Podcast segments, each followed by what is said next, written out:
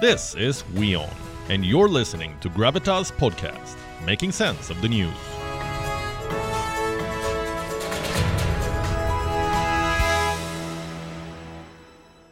How far can you go to repress your own? The Nazis put Jews in concentration camps. Myanmar's military gang raped and killed the Rohingyas. In Iran, women are being shot in their faces, breasts, and genitals. What's their fault? In one word, dissent. These women dared to question the clerical regime, and now the regime is going to extreme lengths to repress them, to deter others from walking down the same road in protest. Troops are targeting women's faces, their genitals, and this is happening in broad daylight in front of mobile cameras. Iranian medics have told The Guardian that the wounds of women protesters are very different from those of the men. The men are being shot in their backs, their legs, and buttocks. But women, women are coming to hospitals with shotgun wounds in their faces and their genitals. These are not coincidences, mind you. These are not stray bullets hitting women's private parts. These women are being shot there from a close distance.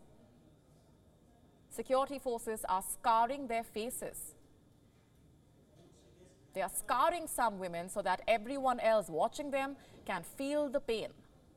Iranian forces are putting women at the risk of vaginal infections just to prove a point and send them a message that whoever comes out on the streets stands to meet the same fate.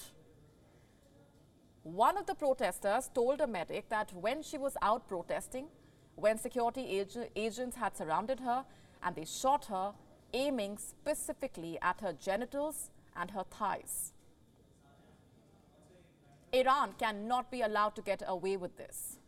Yes, Iran is well within its rights to maintain public order or to prevent social disruption, but using excessive force against protesters cannot be justified. The Iranian regime cannot repress women for exercising their freedom of expression. It's a crime, a human rights violation, and the world must hold Iran accountable. Because look at what the United Nations Human Rights Commission says.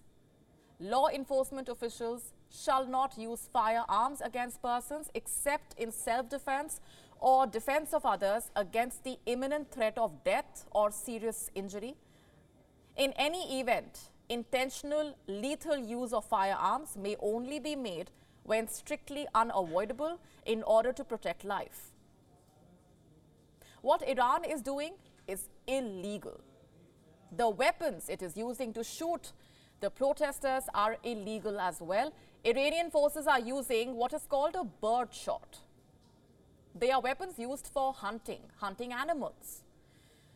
So, why are they being used to police the protesters and to clamp down on the protesters? Clearly, Iran is petrified by these historic protests that have not stopped since the deaths of Mahsa Amini. Iran's women and girls have been out on the streets since September. They have been taking off their hijab, chopping off their hair in protest, chanting woman life freedom, and calling for an end to this clerical regime. Schoolgirls are taking on the country's most powerful. They are chasing the local officials out of their schools, taking down posters of the Ayatollah for a regime that denies girls and women their basic freedoms, like the freedom to wear what they want, marry whom they want, or watch a sporting event of their choice. This sight of bravery is too bitter a pill to swallow. So the regime is coming down on the protesters as hard as it can. Young people are being blinded. Hundreds of protesters have reportedly lost their eyesight. They were all shot at close range. Some were shot in both their eyes at point blank range.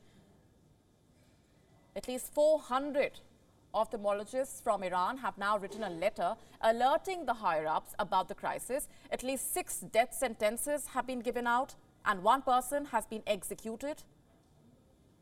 These are deterrents which the Iranian regime hopes will be able to kill these protests.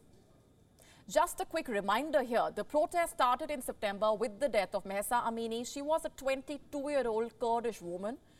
She died in the custody of Iran's infamous morality police. This was on the 16th of September. It has been almost three months, and in these last three months, protesters have come out on the streets every single day. The call for freedom has only grown louder. The demand to end Iran's clerical regime has grown stronger. People across gender and age groups have joined the protest movement. Even the supreme leader, Ayatollah Ali Khamenei's family, has joined in. But it is the women of Iran who remain the face of what can only be called a revolution, and which explains why the regime is hell bent on scarring their faces to send out a message to those watching at home and outside.